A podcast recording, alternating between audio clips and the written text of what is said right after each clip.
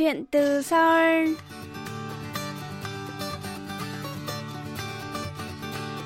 Xin chào quý thính giả, tôi là Hương Cao và đây là chuyên mục Chuyện từ Seoul trên đài phát thanh quốc tế Hàn Quốc KBS World Radio. Tuần này, chúng ta sẽ trò chuyện với bạn Phạm Thị Kiều Trang đã tốt nghiệp thạc sĩ ngành quản lý dự án kiến trúc và xây dựng trường Đại học Trung An. Hiện tại, Trang đang công tác tại một công ty kiến trúc của Hàn Quốc với công việc chính là thiết kế kiến trúc nhà ở và chung cư, gồm lên ý tưởng, lập các bản vẽ để họp với chủ đầu tư, dựng ảnh 3D để chọn lựa các phương án thiết kế, sau đó triển khai các bản vẽ 2D để xin cấp phép xây dựng. Trong chương trình hôm nay, chúng ta cùng trò chuyện với bạn Phạm Thị Kiều Trang, lắng nghe bạn chia sẻ về chuyên ngành quản lý kiến trúc mà bạn đã theo học và công việc thiết kế kiến trúc mà bạn đang làm tại Hàn Quốc nhé.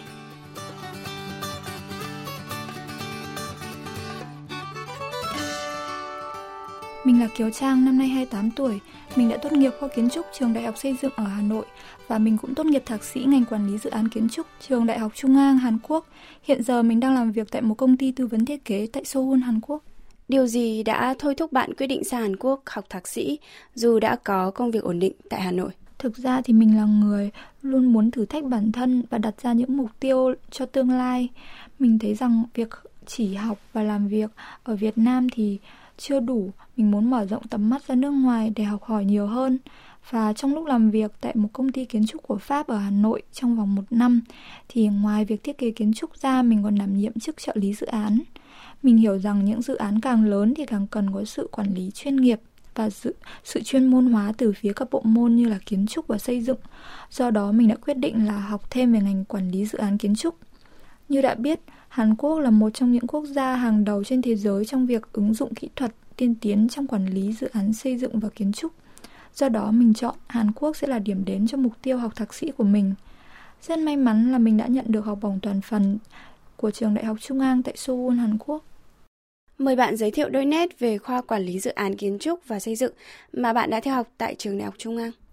Trường Trung An nằm trong top 10 trường đại học tốt nhất Hàn Quốc và top 500 trường đại học tốt nhất thế giới do Time Higher Education bình chọn. Trường có hai cơ sở đào tạo, cơ sở chính thì ở Seoul, còn một cơ sở nữa thì ở thành phố Ansong, tỉnh Gyeonggi.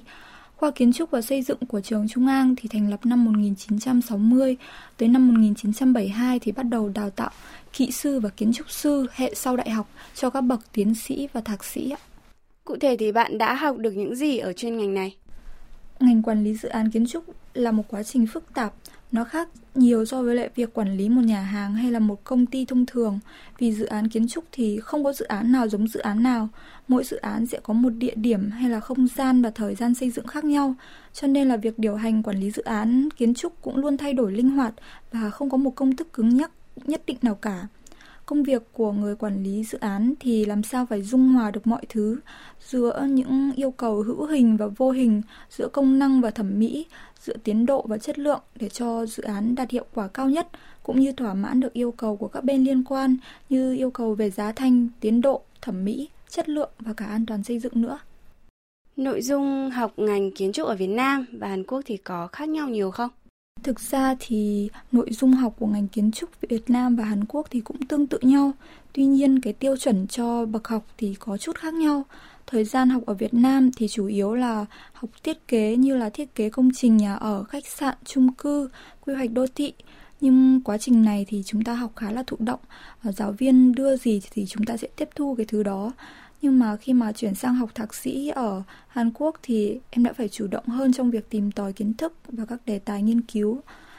Có một điều rất là tuyệt vời là thường thì để học được đầy đủ một bài báo khoa học thì chúng ta phải trả tiền để mua, bất cứ là ở Việt Nam hay Hàn Quốc. Nhưng mà khi mà học ở trường Trung An thì em đã được tạo điều kiện hơn rất là nhiều. Không chỉ là có một cái thư viện đồ sộ với rất là nhiều sách và không gian hiện đại để học mà còn có một mạng lưới internet mở để cho sinh viên có thể miễn phí truy cập vào các bài báo và các tạp chí khoa học quốc tế để được đọc và download miễn phí không giới hạn. Vì là đã được tạo thuận lợi như thế cho nên là mình cũng phải có những cái yêu cầu sẽ khắt khe hơn như là trường sẽ có yêu cầu là khi mà tốt nghiệp được thì mình phải publish một bài báo khoa học trên các tạp chí quốc tế. Yêu cầu này ở Việt Nam thì các thạc sĩ hầu như là chỉ có một phần nhỏ trong nghiên cứu của các tiến sĩ và giáo sư thôi.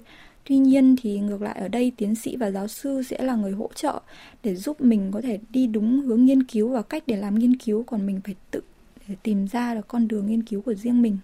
Sự khác biệt về nội dung học khiến bạn gặp phải những khó khăn gì? Thực ra thì lúc mới sang nghe chuyện một vài bạn mà không chỉ là Việt Nam mà cũng là các bạn nước ngoài nữa đã không thể chịu nổi áp lực nên là phải bỏ về nước khiến em rất là sợ. Nhưng mà may mắn là tại trường Trung An thì các anh chị tiền bối, các bạn người Việt Nam rất là nhiệt tình chia sẻ và giúp đỡ nhau, động viên nhau vượt qua khó khăn. Do đó em cũng dần thích ứng và mau chóng làm quen được nhiều bạn quốc tế hơn, cảm thấy thích thú và rất là vui thích khi mà mình sống và học tập ở Seoul. Những ngày trong tuần thì bọn em thường lao đầu vào học đọc báo và nghiên cứu. Còn đến cuối tuần thì mọi người sẽ rủ nhau đi khám phá Seoul như là đạp xe quanh sông Hàn, tham gia các hoạt động tình nguyện, tham gia các hoạt động của người Việt tại Hàn như là IC Food hay là IC Fish. Và cuối cùng, may mắn là dưới sự hướng dẫn nhiệt tình của giáo sư, em đã có một bài báo nghiên cứu khoa học được đăng lên tạp chí MDPI vào tháng 2 năm 2020. Lý do gì khiến Trang tiếp tục ở lại Hàn Quốc sau khi tốt nghiệp thạc sĩ? Thực ra thì các bạn bè học cùng em đã về nước hết khi mà tốt nghiệp, nhưng mà em thì lại là người muốn thử sức của mình nên là đã quyết định là ở lại Hàn Quốc để đi làm. Lúc đó thì giáo sư cũng có ngỏ lời cho em là có muốn ở lại học tiến sĩ không, nhưng mà em đã từ chối và nói là em muốn đi làm.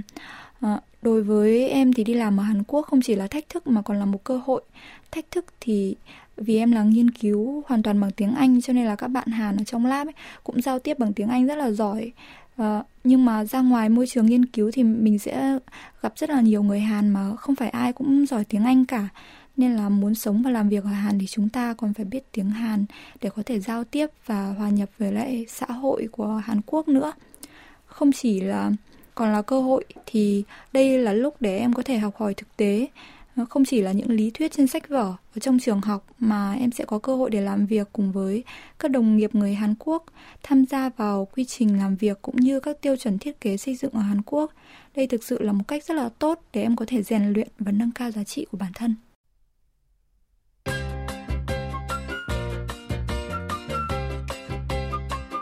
Quý thính giả đang lắng nghe chuyên mục Chuyện từ Seoul với khách mời là bạn Phạm Thị Kiều Trang hiện đang làm việc tại một công ty kiến trúc của Hàn Quốc với công việc chính là thiết kế kiến trúc nhà ở và chung cư. Mời quý vị tiếp tục lắng nghe.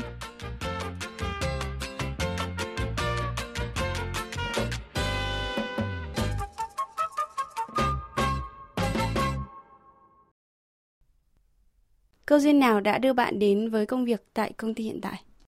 Khi chuẩn bị tốt nghiệp thì em đã hỏi các bạn Hàn ở cùng lab em về cách mà người Hàn Quốc tìm việc thì mọi người chỉ em rằng hãy đăng portfolio lên Saramin. Sau 2-3 ngày em đăng lên thì đã nhận được điện thoại đi phỏng vấn từ một số công ty kiến trúc. Em lựa chọn tới công ty gần trường nhất và cũng là ở khu vực rất là sầm uất ở Seoul, đó là khu Cang Nam. Em đã rất là bất ngờ vì bạn bè đều kể chuyện phải đi phỏng vấn rất nhiều mới có kinh nghiệm và tìm được một công ty tốt. Nhưng may mắn là em đã được công ty nhận luôn trong lần phỏng vấn đầu tiên và em đã làm việc được từ đó đến giờ được một năm rưỡi rồi. Vậy bạn đảm nhiệm vị trí gì ở công ty? Em là nhân viên thiết kế kiến trúc ở văn phòng kiến trúc của công ty. Mời bạn chia sẻ cụ thể hơn về công việc của mình. Ở công ty thì em sẽ chủ yếu làm về mảng liên quan đến thiết kế nhà ở. Cụ thể là team của em đang tham gia thì làm vào thiết kế các dự án chung cư, Việc của em sẽ là lên ý tưởng, vẽ các bản vẽ để họp với chủ đầu tư, dựng ảnh 3D để chúng ta có thể chọn được các loại vật liệu cũng như là hình thức của uh, tòa nhà mà mình thiết kế. Sau khi lên phương án thì chúng ta sẽ triển khai hồ sơ xin cấp phép thi công và xây dựng. Bạn có thể chia sẻ về điểm khác nhau khi thiết kế xây dựng ở Việt Nam và Hàn Quốc không? Trong quá trình làm việc thì em đã phát hiện ra rất là nhiều điểm khác nhau khi mà mình làm thiết kế ở Việt Nam và Hàn Quốc.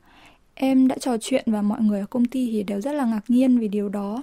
Ví dụ như là khí hậu ở Hàn Quốc thì rất là lạnh, nên hệ thống tường thì thường dày gấp đôi so với lại mình thiết kế tường ở Việt Nam. Sàn cũng thế.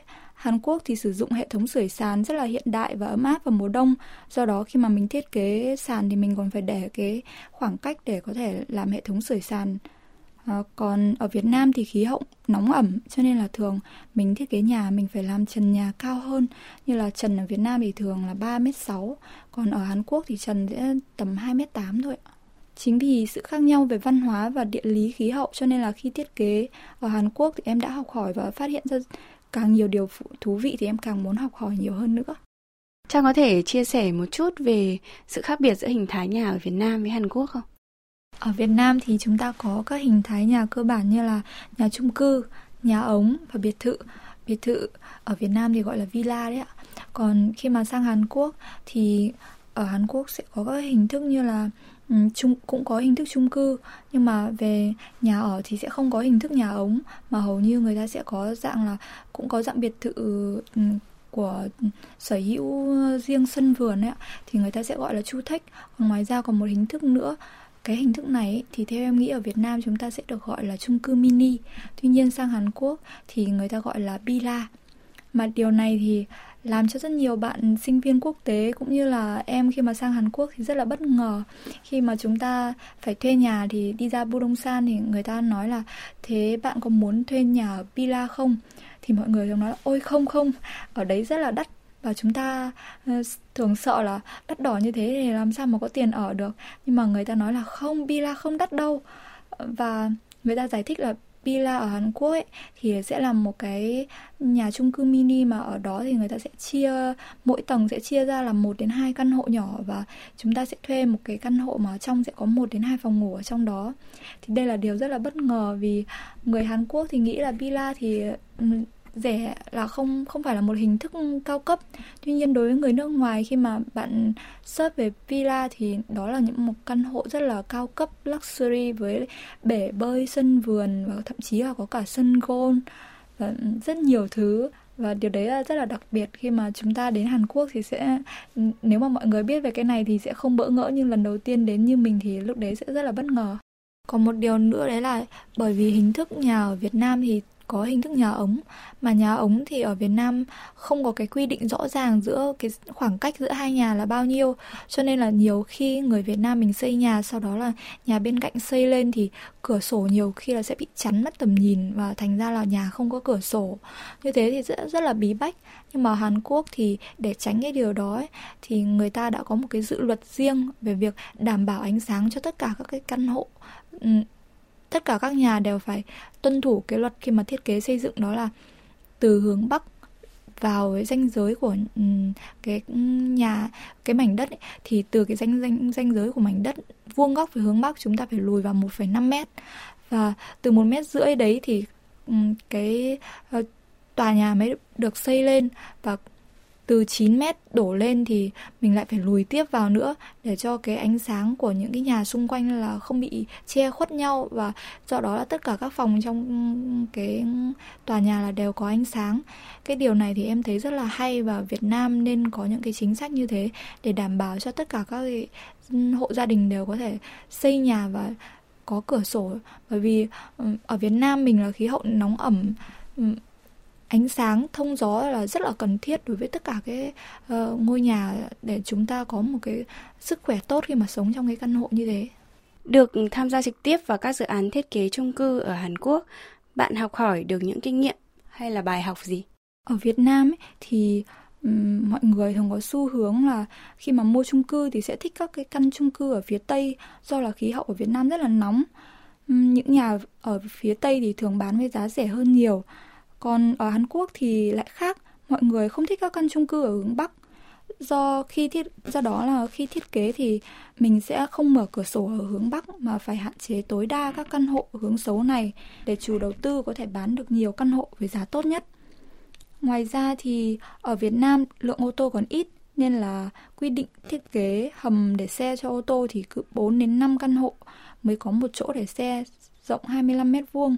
Tuy nhiên khi mà em thiết kế hầm để xe ở Hàn Quốc thì cái số lượng hầm để xe, chỗ để xe ở, ở hầm sẽ gấp 1,2 đến 1,3 lần số căn hộ của tòa nhà. À, ngoài ra có một cái hay nữa đấy là chung cư cao cấp ở Hàn Quốc sẽ có chỗ để xe là gara ô tô riêng có khóa dành cho chủ sở hữu của những cái siêu xe cao cấp nhưng mà hình thức này thì chưa phổ biến ở Việt Nam.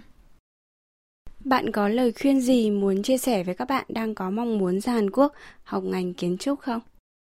Mình muốn chia sẻ rằng các bạn muốn săn học bổng 100% thì nên chuẩn bị kỹ lưỡng trước khi tốt nghiệp đại học từ 1 đến 2 năm để có một cái background rất là đẹp. Ờ, mình đã chuẩn bị không chỉ kiến thức, năng lực ngoại ngữ mà còn tham gia rất là nhiều hội thảo quốc tế cũng như là các cuộc thi thiết kế kiến trúc trong và ngoài nước. Và nếu bạn muốn đi du học ở Hàn Quốc đối với tất cả mọi ngành nói chung và riêng ngành kiến trúc thì bạn phải thực sự yêu thích cái công việc của mình. Bởi vì chỉ có yêu thích nó thì bạn mới đủ tự tin và mạnh mẽ để vượt qua mọi khó khăn. Cuối cùng thì đi du học, bất kể ở đâu thì cũng, ai cũng sẽ gặp những khó khăn riêng. Điều quan trọng là chúng ta nhất định phải tin vào bản thân mình, kiên định để vượt qua khó khăn, không chỉ trong học tập mà cả cuộc sống.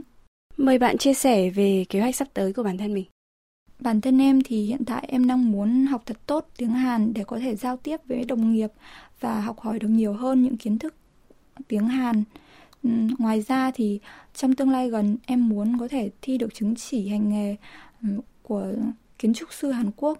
Ừ, khi có chứng chỉ hành nghề thì chúng ta có thể tự mở công ty riêng và mức lương cũng sẽ cao hơn rất là nhiều. Đây thực sự là rất là khó khăn với em khi mà phải thi bằng tiếng Hàn, nhưng mà bởi vì em là người luôn muốn chinh phục các đỉnh núi cho nên sẽ càng đây sẽ là điều thú vị em càng muốn cố gắng và nỗ lực hơn nhiều để đạt được những điều mà mình mong muốn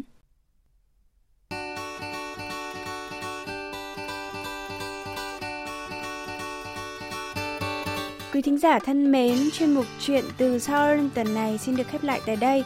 Hương Cao xin chào tạm biệt và hẹn gặp lại quý thính giả trong chương trình lần sau.